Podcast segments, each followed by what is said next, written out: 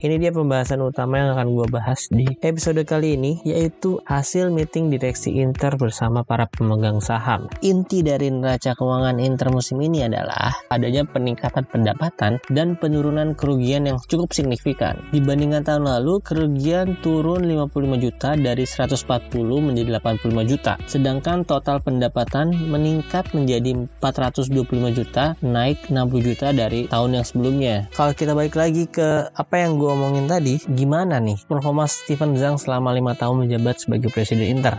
Kalau gue rasa sih cukup bagus, baik lagi karena Zhang ini membawa Inter ke finansial yang lebih baik. Jadi poin gue tiga sih, trofi, Inter sebagai brand, sama finansial yang terus membaik setiap musimnya. Jadi dari tiga parameter ini gue mau ngasih nilai delapan buat Steven Zhang. Kalau menurut kalian berapa nih nilainya untuk performa Steven Zhang sebagai presiden Inter selama lima tahun ini?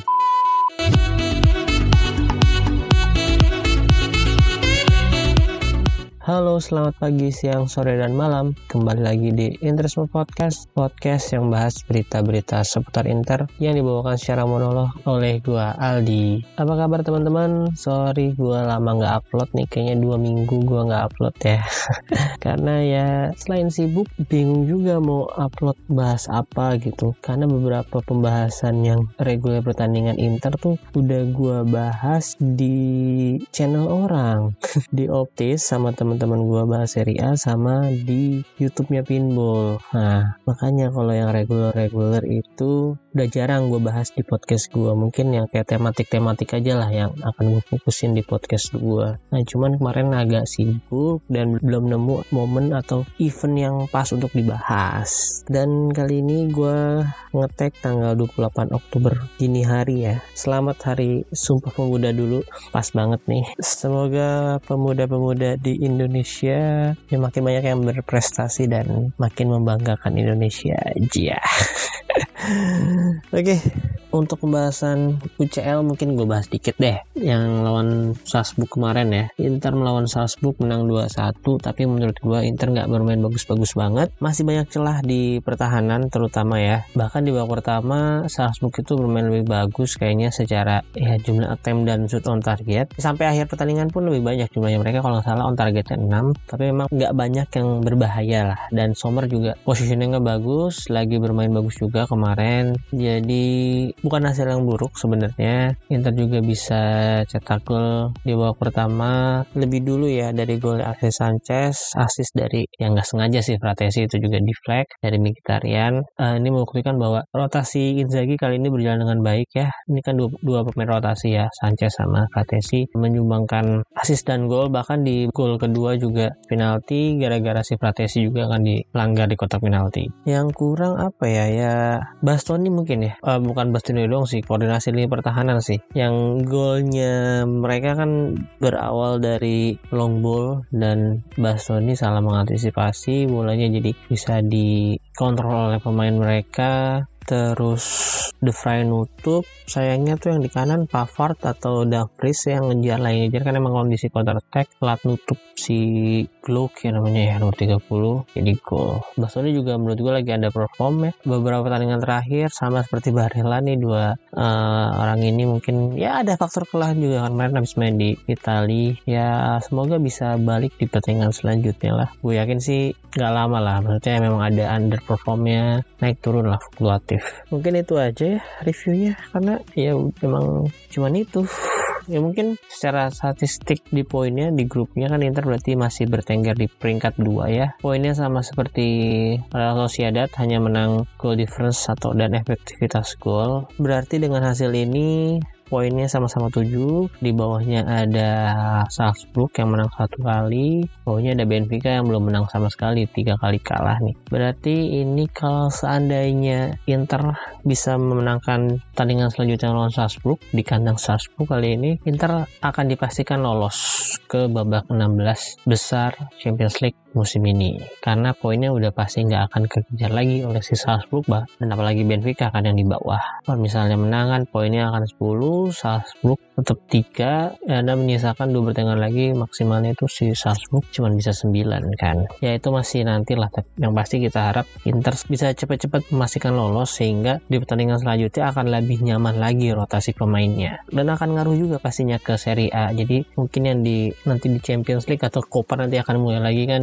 Jadi U C L-nya nggak terlalu mengganggu uh, jadwal Inter di Serie A, karena lawannya udah mulai agak berat nih dibandingkan sembilan atau sepuluh pertandingan sebelumnya ya. Dia akan lawan Roma, terus Atalanta, Juve itu sebelum Natal juga deh, Juve dan Lazio. Iya, Juve tuh di akhir November, Lazio tuh sebelum Natal juga di delapan belas Desember. Copa juga di Desember ternyata tanggal dua puluh satu tuh. Jadi setelah emang setelah ini sih, setelah match day terakhir U C L, U C L tuh terakhir tanggal yang di round group itu tanggal tiga belas Desember. Next, ini dia pembahasan utama yang akan gue bahas di episode kali ini, yaitu adalah hasil meeting direksi Inter bersama para pemegang saham ya. Ini beberapa hari yang lalu dilaksanakan dan ada beberapa info-info penting juga yang diberikan ke kita sebagai fans lewat situs resminya Inter ya, di inter dot i t. Rapat ini yang pasti dihadiri mungkin hampir semua direksi-direksi orang pentingnya ya, dan para pemegang saham. Cuman si Steven Zhang ini nggak hadir karena katanya sih ada project Suning yang lagi penting di Cina sana, jadi dia hanya hadir lewat mungkin Zoom. Tapi dia memberikan speech-nya beberapa paragraf nih, tapi yang kali ini gue baca yang udah disadur, yang udah dikutip oleh situs fans nerazzurri dot com ya. Ini salah satu situs yang kredibel juga, yang bahasa Indonesia yang dalam membahas berita-berita Inter ya. Ini sering gue jadikan bahan riset juga, jadi shout out untuk fans Nerazzurri ya. Ada akunnya juga di Instagram dan Twitter, gue follow, pasti kalian juga banyak yang follow ya. Oke, jadi ini gue baca langsung, ini kata Zhang ya. Selamat datang di rapat pemegang saham tahun ini, senang sekali bisa berbagi momen dengan Anda. Sayangnya saya tidak bisa di sana secara fisik karena ada proyek penting Suning yang membuat saya tetap berada di Cina saat ini. Kita di sini bersama-sama meninjau musim dua ribu dua puluh dua dua ribu tiga. Tentu saja ini membawa kita kembali ke malam-malam menegangkan yang membawa kita ke final Liga Champions. Tampil di panggung paling bergengsi di dunia, kami hampir mencapai prestasi yang dianggap mustahil oleh semua orang. Bersaing dengan klub terbaik dunia menunjukkan bahwa tim kami dapat menandingi lawan manapun. Setahun terakhir ini merupakan konfirmasi atas pertumbuhan luar biasa kami sebagai sebuah tim dan sebagai perusahaan, dan tekad kami telah membawa kami ke tingkat yang lebih tinggi. Kami memenangkan dua trofi lagi, Coppa Italia ke sembilan dan Piala Supercoppa yang ketujuh. Keduanya untuk kedua musim berturut-turut. Kami telah menciptakan kesinambungan dengan musim sukses lainnya dalam kurun waktu lima tahun, dengan lima trofi dalam tiga tahun terakhir dan dua final Eropa yang menunjukkan seberapa baik kami dapat bersaing di lapangan. Kami membawa kegembiraan derby Eropa, kemenangan ganda atas A C Milan di U C L yang merupakan dua kemenangan fantastis untuk para fans. Sebuah perjalanan luar biasa berakhir dengan final Liga Champions keenam kami, di mana kami menunjukkan karakter-karakter hebat baik di lapangan maupun di luar lapangan. Kami bermain bagus dan mengugah emosi, membuat fans Nerazzurri bangga di seluruh dunia. Ya, setuju. Gua sampai saat ini masih bangga ya, walaupun kalah kemarin. Tapi dengan kondisi yang kita sama-sama tahu di Inter itu seperti apa dalam beberapa musim terakhir, kemarin main di final Liga Champions, bangga banget sih. Saya ingin mengucapkan terima kasih kepada C E O olahraga kami, Giuseppe Marotta, C E O Corporation yaitu Antonello dan Wakil Presiden Javier Zanetti, pelatih Simone Inzaghi, dan semua pemain baik pria dan wanita, semua staf pelatih dan karyawan yang telah berjuang dengan penuh semangat untuk klub ini sepanjang tahun. Saya berterima kasih atas nama seluruh fans Inter atas komitmen dan kerja luar biasa kalian. Musim ini kami juga menyadari bahwa ambisi kami tidak berhenti sampai di sini. Jalan yang harus kita lalui bersama ada di hadapan kita. Apa yang telah kita capai dalam beberapa tahun terakhir adalah titik awal masa depan dari klub ini. Saat ini Inter adalah sebuah perusahaan digital yang modern, inovatif, sebuah merek yang melampaui sepak bola dan dipenuhi dengan budaya, desain, mode. Warna Nerazzurri adalah simbol keunggulan Milan di seluruh dunia. Tahun lalu, klub mencapai penurunan kerugian yang besar berkat proses penyimbangan keuangan yang kami ikuti dengan tindakan gabungan untuk mengurangi biaya dan peningkatan pendapatan. Dukungan berkelanjutan dari pemegang saham mayoritas telah membantu mempertahankan ambisi dan perkembangan klub. Di musim kemarin, kita menyaksikan tiga tim Italia berkompetisi di final Eropa, sehingga memunculkan slogan Calcio is back. Klub sepak bola Italia memiliki potensi potensi yang sangat besar dan diperlukan segala upaya untuk mewujudkannya. Ini adalah platform luar biasa untuk meningkatkan daya tarik Serie A di seluruh dunia, memanfaatkan daya tarik uniknya dan membantu produk kami mencapai nilai sebenarnya. Inter seperti biasa memainkan perannya dalam proses ini dan berfokus pada pengembangan merek kami dan meningkat daya saing sepak bola kami di Italia, bahkan di dunia. Kami menghadapi persaingan yang kuat dari rival ramah dan baru. Kita harus menghadapi pertumbuhan Saudi Pro League yang tiba-tiba, dan pada saat yang bersamaan ada persaingan finansial dengan liga-liga besar di Eropa seperti English Premier League. Namun berkat, berkat kerjasama institusi-institusi sepak bola, saat ini juga merupakan peluang yang sangat baik untuk berkembang. Misalnya adanya format baru Liga Champions yang akan digunakan pada siklus dua ribu dua puluh empat sampai dua ribu dua puluh tujuh nanti, dan Piala Dunia antar klub yang punya format baru juga yang akan digelar di tahun dua ribu dua puluh lima di Amerika Serikat. Memaksimalkan peluang ini adalah tujuan kami. Untuk mencapai hal ini, segala upaya harus kita lakukan untuk mencapai stabilitas keuangan. Sejak tahun dua ribu enam belas, Inter telah berkomitmen untuk mengembangkan infrastruktur. Kami melanjutkan rencana kami untuk membangun stadion baru milik klub yang memiliki kepentingan strategis bagi sejarah klub. Musim baru dimulai dengan awal yang menjanjikan dengan kemenangan besar di derby, kemenangan kelima kami dalam lima pertemuan di tahun dua ribu dua puluh tiga. Kami kembali ke puncak klasemen Serie A dan mencatatkan awal yang sangat baik Liga Champions, menegaskan kemampuan tim yang didukung oleh pemain baru kelas atas yang bergabung dengan klub selama musim panas. Inzaghi telah melihat dua belas pemain baru memperkuat, memperkuat skuadnya. Di antaranya adalah pemain kelas dunia dan talenta muda. Hal ini menunjukkan seberapa besar kepercayaan yang diberikan kepada tim dan staf kami, serta komitmen pemegang saham untuk menjaga tim pada tingkat daya saing tertinggi. Di luar lapangan, klub telah menandatangani beberapa kesepakatan yang sangat berharga. Kami telah memperbarui kemitraan kami dengan sponsor teknis kami, yaitu Nike, hingga tahun dua ribu dua puluh delapan, di mana kami akan merayakan tiga puluh tahun bersama. Paramount juga menjadi sponsor kaos utama kami untuk musim ini. Sebuah kemitraan yang menempatkan kami di industri hiburan global. Hari ini adalah hari anniversary kelima saya sebagai presiden, dan saya sangat bangga melihat perkembangan dan pertumbuhan klub memiliki peluang untuk memimpin salah satu klub terbesar dan dicintai di dunia. Saya berterima kasih atas dukungan yang terus saya terima dari Anda semua. Saya dapat berjanji kepada Anda bahwa dalam lima tahun terakhir masa jabatan saya sebagai presiden, dan dalam hampir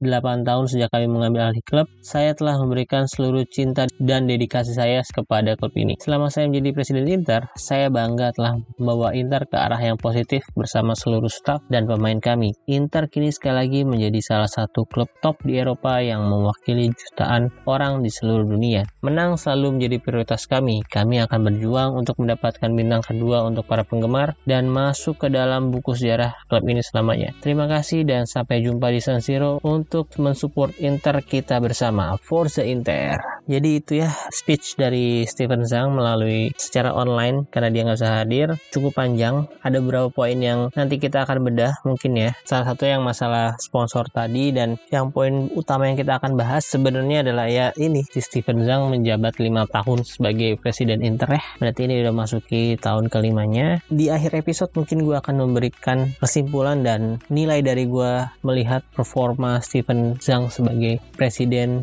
Inter selama lima tahun. Nah, tapi sebelum itu kita bahas dulu ada beberapa uh, informasi penting juga yang dibahas di rapat kemarin. Mungkin dari yang udah tadi gue sebutin, udah gue senggol dulu ya dari masalah sponsorship ya. Di rapat kemarin dijelaskan bahwa anggaran musim dua ribu dua puluh dua dua ribu dua puluh tiga sudah ditutup dan berakhir Inter menutup di kerugian delapan puluh lima juta euro dan income-nya naik menjadi empat ratus dua puluh lima juta euro. Nah, dari neraca tersebut ada detail yang menarik dari sponsor-sponsor yang saat ini menempel di jersey Inter ya, dan di mungkin di atribut yang lain-lain. Yang paling jelas dulu eh, di sponsor utama kan udah ada Paramount Plus ya, yang sebelumnya juga di akhir-akhir musim kemarin udah udah nempel di baju Inter. Jadi musim lalu tuh kalau nggak salah Paramount itu udah ada di jersey Inter di dua atau tiga pertandingan ya. Gue agak-agak lupa. Kayaknya sih di akhir pertandingan terakhir Serie A, di Copa sama di final U C L, jadi mungkin tiga. Nah, di tiga pertandingan itu nilai kontraknya di musim lalu adalah satu setengah juta euro yang udah dibayar sepenuhnya pada tanggal tiga puluh Juni kemarin. Jadi ini kabarnya udah langsung dibayar nih, nggak kayak si Digital Beats nih.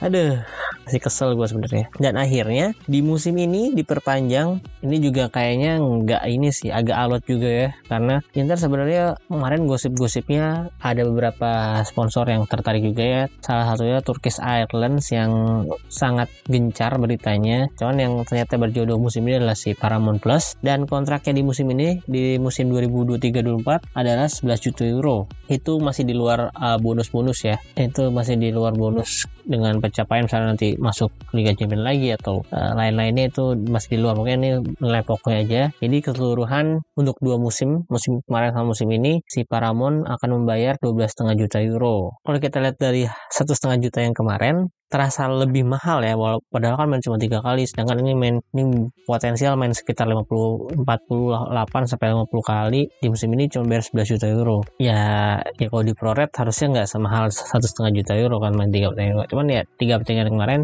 ya tengah penting, apalagi final Liga Champions gitu. Wah, seluruh penggemar sepak bola hampir semuanya pasti nonton final Liga Champions, jadi exposure-nya gede banget. Jadi itu jadi nilai yang fair enough lah menurut gua. Dan musim ini kan sebelas juta euro juga belum termasuk tambahan bonusnya nih. Kalau siapa tahu nanti masuk final Liga Champions ada bonus lima juta euro lagi. Kita belum dijelaskan di kontrak kemarin. Itu untuk Paramount Plus. Nah, sekarang untuk bajunya dulu, yaitu Nike ya. Pokoknya kemarin tanggal sepuluh Juli adalah satu tahun sebelum berakhirnya kontrak, tapi akhirnya kontraknya diperbaharui, jadi masih akan panjang nih Inter menggunakan jersey Nike ya. Sebenarnya gue juga agak kurang srek dengan desainnya Nike beberapa tahun terakhir dan kontrak yang kecil gitu. Gue lebih suka dengan Adidas yang jersey model jersinya juga oke-oke dalam beberapa tahun terakhir ini. Gue lihat Roma itu oke, Juventus bahkan yang kita lihat sebagai rival, tapi beberapa model jersinya juga banyak yang oke gitu. Dan nilainya juga tampaknya lebih besar mereka. Dan kali ini berarti kita akan menambah delapan musim lagi ya. Kita akan melihat jersey Inter dengan logo checklistnya sampai dua ribu tiga puluh satu. Tapi dari perjanjian barunya menguntungkan Inter nih katanya. Jadi memberikan pendapatan tahunan sebesar dua puluh satu koma dua lima juta euro. Itu belum garanti sih. Cuman itulah uh, ya mungkin kalau misalnya di kontraknya berarti kan dua puluh satu kali delapan musim tuh. Nah, tapi tapi ini ada tapinya. Dari angka itu ada klausul what if nih. Kalau misalnya Inter nggak masuk Liga Champions pada musim itu, uh, nilai kontraknya berkurang dua puluh lima persen. Nah, kalau Inter nggak masuk atau nggak berpartisipasi di Liga Champions, Liga Europa League atau Conference League di Eropa di mana-mana, nilai kontraknya berkurang lima puluh persen. Atau berarti jadi cuma sepuluh jutaan doang. Berarti ya sepuluh juta doang lo balik lagi. Paramount Plus aja yang di baju nempel. Ini kan Nike tuh di semuanya ya, di jersey training, kaos kaki, semuanya tuh ada. Ini si Paramount cuman nempel di baju sebelas juta. Kalau Nike cuman sepuluh juta dalam satu musim, menurut gue angka yang sangat kecil ya. Apalagi untuk tim sebesar Inter dengan exposure-nya yang udah cukup besar juga di mana-mana sekarang. Maksudnya di Itali gitu, di sepak bola udah dikenal lah, di global. Jadi intinya ya, kalau mau dapat cuan lebih banyak dari Nike, Inter harus lolos Liga Champions terus, harus empat besar terus kan berarti. Tapi itu juga belum termasuk variable bonus ya. Harusnya ini kan Inter dapat ya berarti threat lah, ancaman. Maksudnya, kalau misalnya nggak lolos dikurangin. Nah, kalau misalnya Inter lolos ke final apa final apa juga harusnya ada nih variable bonusnya, dan emang ini di sini disebutin angka-angka tadi belum termasuk. Berarti harusnya ada juga. Terakhir yaitu sponsor yang baru juga yaitu U Power yang ada di belakang jersey Inter menggantikan Lenovo ya, posisinya di bawah angka. Dia akan menjadi sponsor Inter ke depannya selama empat tahun, berlaku sejak yang kemarin, dan nilainya sekitar delapan belas juta euro. Lagi-lagi di luar di luar variabel bonus ya. Berarti kalau di proret delapan belas bagi empat sekitar empat koma lima juta euro. Fair enough, tapi ya semoga eh, sebenarnya angkanya ya kalau dibandingkan dengan si Paramount ya memang harusnya lebih kecil ya, karena exposure-nya juga nggak terlalu banyak. Tapi di sini gue lihat kontraknya yang cukup panjang ini agak merugikan ya. Jadi kan Inter akan terikat tuh selama empat musim itu dengan siu power. Gue sih lebih prefer uh, kontrak-kontrak yang jangka-jangka pendek aja ya, biar ada misalnya ada brand lain yang mau masuk jadi ada perang harga gitu loh. Misalnya nih kontraknya habis musim depan tapi ternyata ada brand-brand lainnya yang mau masuk juga. Ini kan kalau dia mau masih mau di jersey belakang Inter, siu power harus naikin seenggaknya sama tawarannya dengan brand yang mau masuk tadi atau lebih tinggi kan. Ini lagi-lagi pembahasannya gue baca dari ini ya, dari Fratesi yang sumbernya dari F C Inter seribu sembilan ratus delapan.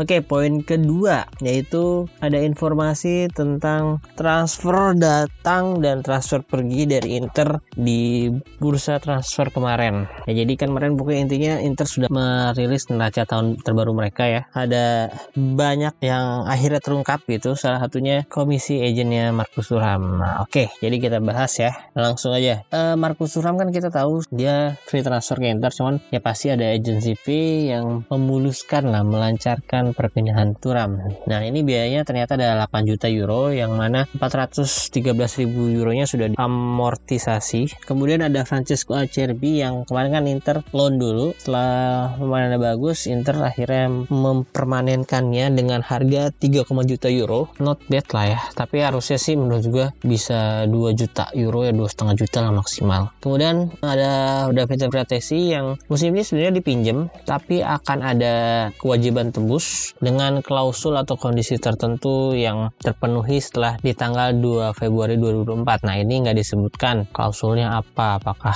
kalau misalnya main berapa kali, apakah cetak gol berapa kali, cetak assist berapa kali, biasanya sih main berapa kali doang ya, klausulnya aktif gitu. Terus untuk Carlos Augusto ini juga e, peminjaman sementara tapi akan jadi kewajiban tebus jika Inter lolos ke Eropa musim depan, entah itu U C L, Liga Eropa atau Conference League. Harga-harganya belum dikasih tahu ya untuk harganya karena memang belum kejadian, belum belum ada angka duit keluarnya ya. Selanjutnya ada Marko Arnautovic, musim ini juga dipinjam dulu, akan menjadi kewajiban tebus setelah Inter dapat poin pertama di Serie A yang diperoleh ta- mulai tanggal lima Februari dua ribu dua puluh empat.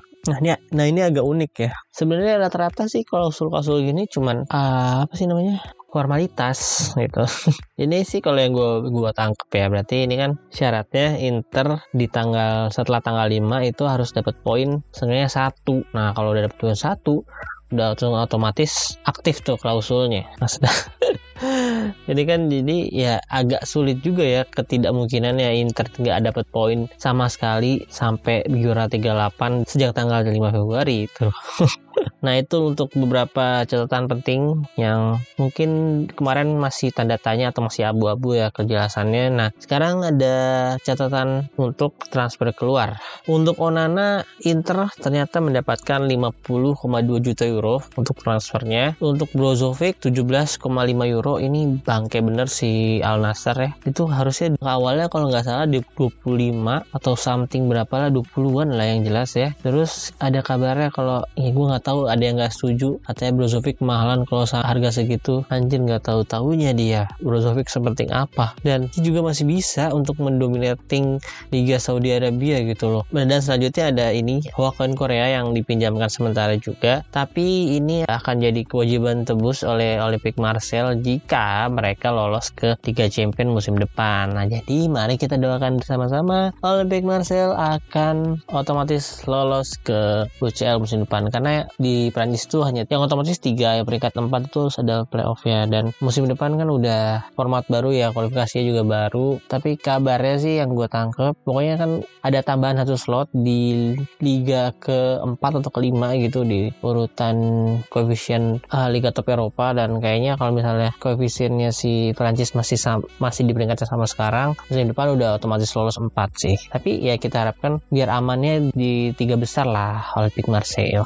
Nah, itu kan transfer pemain yang datang dan pergi. Selanjutnya ini ada keuntungan capital gain yang Inter dapat di tahun dua ribu dua puluh tiga ya, yaitu sebesar dua puluh delapan koma delapan juta euro. Ini dengan beberapa rincian sebagai berikut. Yang paling besar yaitu ada Cesare Casade yang kita jual ke Chelsea, yang sampai sekarang gue kayaknya nggak pernah lihat dia main di tim utamanya ya. katanya kayaknya dipinjemin lagi tuh kemana aku lupa, itu empat belas koma delapan juta euro semuanya masuk ke capital gain. Kemudian ada Andrea Pinamonti yang dijual ke Sassuolo seharga dua puluh juta, nah itu yang masuk ke capital gainnya ada sembilan juta euro. Kemudian Pirola ke Salernitana lima juta euro yang semuanya capital gain. Terus selanjutnya ada Hoti, ada Corrado, ada Aprile, nama-nama lainnya yang kayaknya gue juga baru baca nih, baru denger juga. Nah itu ada main-main recehnya lagi yang sehingga kalau ditotal total sampai ke dua puluh delapan koma delapan juta euro. Lagi-lagi ini gue baca dari fast trader zero dot com yang diambil sumbernya dari ya mungkin ditranslate dari F C Inter seribu sembilan ratus delapan.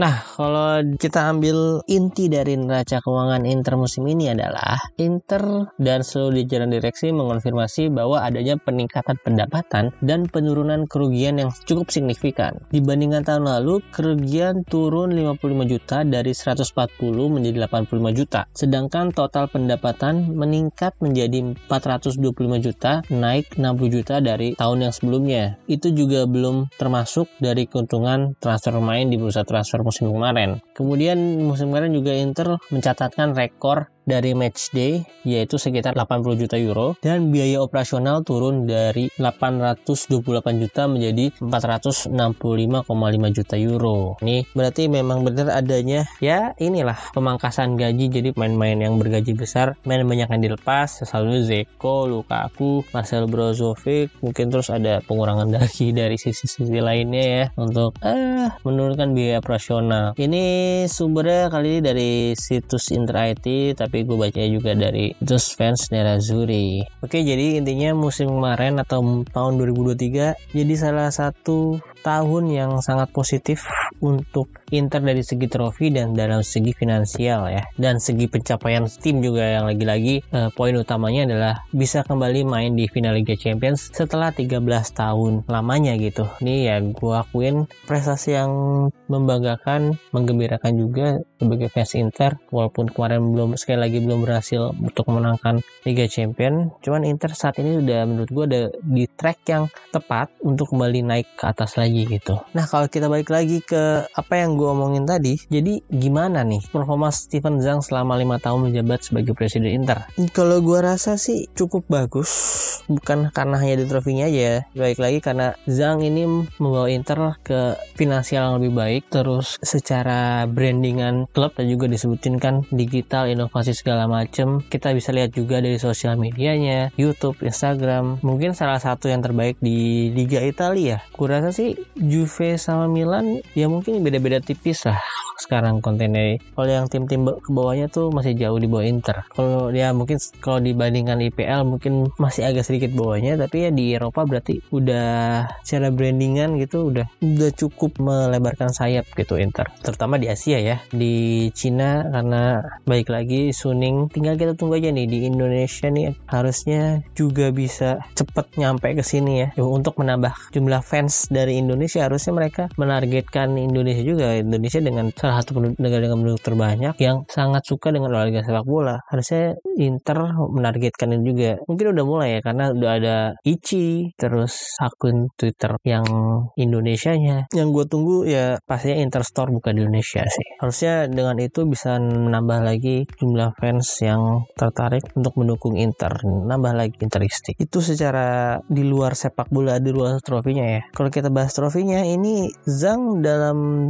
ya lima tahun terakhir udah dapat lima trofi juga kan, berarti satu Scudetto, dua Champions League, dua Supercopa, dan dia jadi satu-satunya dan yang pertama pastinya kan presiden foreign atau presiden orang luar yang berhasil mendapatkan Serie A. Kayaknya owner-owner dan presiden lain tuh belum ada kalau kita lihat dari penjelasannya ya, dari berbagai sumber juga. Bahkan udah bisa dibilang sebagai salah satu yang di atas lah owner dengan trofi terbanyak, yang pasti masih di bawah Moratti. Moratti saat ini masih jadi yang pertama yang terbanyak ya, tapi kalau dari Wikipedia jumlahnya udah lebih banyak daripada Ernesto Pellegrini dan Ivano Frazzoli nih jumlah trofinya uh, yang dimenangkan oleh Presiden Steven Zhang. Kalau dibandingkan Erick Thohir ya memang jelas lebih banyak ya. Pak Erick Thohir nggak dapat satu trofi pun selama menjabat. Ada sih trofi I C C yang di Singapura kalau nggak salah, tapi ya respect ke Pak Erick. Nah Pak Erick yang bawa Zhang ke Inter dan Pak Erick yang memulai berasa memulai untuk memperbaiki keuangan Inter ya, yang setelah di zaman Cuman Moratti itu kabarnya katanya banyak utang dan terlalu royal itu dia spending uangnya si Moratti ini ya. Kalau dari segi trofi memang Moratti lebih banyak ya, Serie A lima kali, UEFA atau sekarang Europa League satu kali, Coppa Italia tiga kali, Supercoppa tiga kali, Liga Champions satu kali. Lengkap eh, sama Piala Dunia antar klub satu kali. Ini cukup lengkap kalau si Moratti. Yang kurang hanya UEFA Super Cup doang. Yang lainnya lengkap. Nah, gue harap ya Steven Zhang juga bisa melengkapi trofi-trofinya ya. Jadi kalau di Italia udah semua, dia ada, ada Scudetto, Coppa Italia, Supercoppa. Di Eropanya nih belum ada. Cuman kalau dilihat pencapaian per tahun dia juga oke. Okay. Dia tahun dua ribu delapan belas oke okay lah, lolos Liga Champions doang. Tapi dua ribu sembilan belas dua ribu dua puluh-nya dia langsung peringkat dua dan langsung masuk final Europa League. Double runner up tuh satu musim. Kemudian di musim selanjutnya Scudetto. Musim selanjutnya Coppa dan Supercoppa. Musim kemarin Coppa, Supercoppa juga. Jadi kalau dari ini udah dalam track yang oke okay, dan musim ini sangat berpeluang untuk dapat Scudetto lagi kan. Di Eropa juga dua tahun terakhir udah konsisten lolos di grup, bahkan yang kemarin terakhir lolos sampai final Liga Champions, dan musim ini juga peluang lolos untuk dari grup sangat besar, hampir ya bisa dibilang tujuh puluh persen ke atas. Ya mungkin yang kita lihat buruknya dalam spending uang ya memang terlihat sangat pelit Suning ini. Di awal doang jor-jornya ada Tegin Gabigol, Joao Mario dengan angka yang lumayan fantastis, tapi kes sini-sini peminjaman, jual dulu pemain penting baru beli. Ya mungkin di awal memang harus menggebrak dengan berani mengeluarkan biaya yang besar ya, termasuk Lukaku juga, walaupun akhirnya Lukaku juga bisa dapat cuan juga dijual ke Chelsea. Cuman langkah-langkah yang seperti itu memang ada dasarnya gitu dari Suning. Jadi mereka nggak sembarangan jual pemain, beli pemain. Sekarang ya dilihat value-nya benar-benar kira-kira bisa main berapa tahun, terus segini dibeli kemana atau enggak kalau dibandingkan dengan kapasitasnya dia gitu ya. Maksudnya nggak cuma Steven Zhang sih, memang ini ada peran andil dari Giuseppe Marotta juga dan Piero Ausilio juga. Jadi bayangin aja dengan kondisi yang sekarang, ngepres lah pas-pasan gitu, udah segini performanya, gimana kalau nanti tiba-tiba ada kucuran dana yang lebih besar. Atau ini kan Suning kabarnya pemerintah Cina udah mulai melonggarkan, bisa sekarang udah bisa spending yang lumayan gitu ke luar Cina. Kita lihat nanti gimana perkembangannya ya. Jadi kalau dari gue sih kesimpulannya seperti itu ya. Steven Zhang ya, walaupun masih muda dan memang mega ngiter karena bapaknya juga si Zhang Jindong yang mirip Pak Prabowo tapi dia bisa uh, mengelola Inter dengan baik sejauh ini. Parameternya dari segi keuangan aja tadi, dari finansial tiap tahun itu kerugian menurun, income-nya meningkat, ada progresnya lah. Dan pelit spending pemain bukan tanpa alasan, maksudnya alasannya untuk menyeimbangkan raca keuangan kan, balik lagi apalagi ada F F P segala macem. Jadi to be fair, Zhang performanya cukup oke okay lah dalam lima tahun pertama ini. Kalau gue mau ngasih angka mungkin gue masih bingung sebenarnya tujuh koma lima atau delapan, cuma ya dilihat dari jumlah trofinya yang lumayan, lima tahun terakhir lima trofi, seenggaknya kalau diproret ada satu trofi per musim, kemarin ada yang dua, ada yang gak dapet sama sekali juga kan. Dan meningkatnya brandingan Inter gitu makin luas, terus secara finansial. Jadi poin gue tiga sih, trofi Inter sebagai sebagai brand bukan sebagai hanya klub, sama finansial yang terus membaik setiap musimnya. Jadi dari tiga parameter ini gue mau ngasih nilai delapan buat Steven Zhang. Intinya sih itu. Kalau menurut kalian berapa nih nilainya untuk performa Steven Zhang sebagai presiden Inter selama lima tahun ini? Kalian bisa tulis di kolom komentar Instagram maupun Twitter, dan di Spotify juga udah bisa sekarang. Kasih analisa dan alasan kalian juga ya, kenapa kalian ngasih nilai segitu. Dan kayaknya cocok lah untuk dua periode nggak kan, kalau presiden klub mah terserah dia mau berapa periode asalkan masih punya saham ya. Tapi mungkin kalau ada yang lebih baik, gue nggak menutup mata sih, bukan maksudnya bukan menurut gue Steven Zhang yang terbaik gitu, presiden terbaik. Tapi mungkin untuk saat ini kalau emang belum ada angka yang menggiurkan atau pemilik yang lebih jelas gitu ya, sabar-sabar dulu aja dengan Steven Zhang dan Suningnya.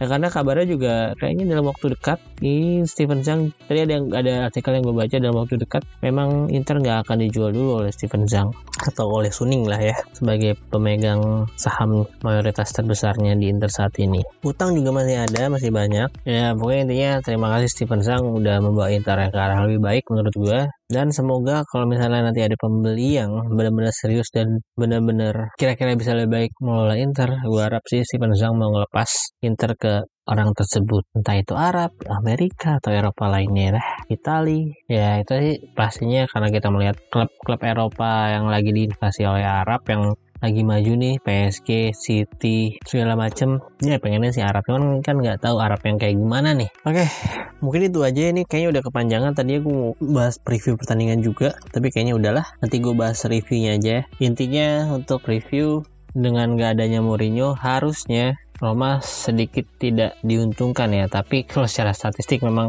ketika Mourinho ma- mendampingi malah kalah tiga kali, ketika dia nggak ada malah menang sekali kemarin kan. Terus Lukaku juga lagi gacor, dalam dua belas pertandingan bersama Roma dia cetak dua belas gol, terus melanjutkan tren positifnya juga di Europa League. Kemarin dia konsekutif empat belas kali mencetak gol di empat belas pertandingan. Ya pokoknya intinya pasti akan sulit menghadapi Roma yang saat ini di Serie A juga cukup produktif ya, dua puluh gol mereka cetak, walaupun Inter saat ini juga masih di atasnya dengan dua puluh empat gol. Tapi masalahnya di Roma pertahanannya memang belum terlalu baik. Kayaknya dia tuh kebobolan belasan, dua belas atau berapa gitu. Terus ini kabarnya yang akan menghadapi Lukaku, yang menjaga Lukaku, Simone Inzaghi sudah mengisyaratkan konferensinya udah jalan kalau si Acerbi yang akan diandalkan, karena ada Fry juga kemarin main di U C L kan, ganti-gantian nih. Gua rasa sih Acerbi masih cukup reliable untuk menjaga Lukaku lah ya. Main dia jaga Halan aja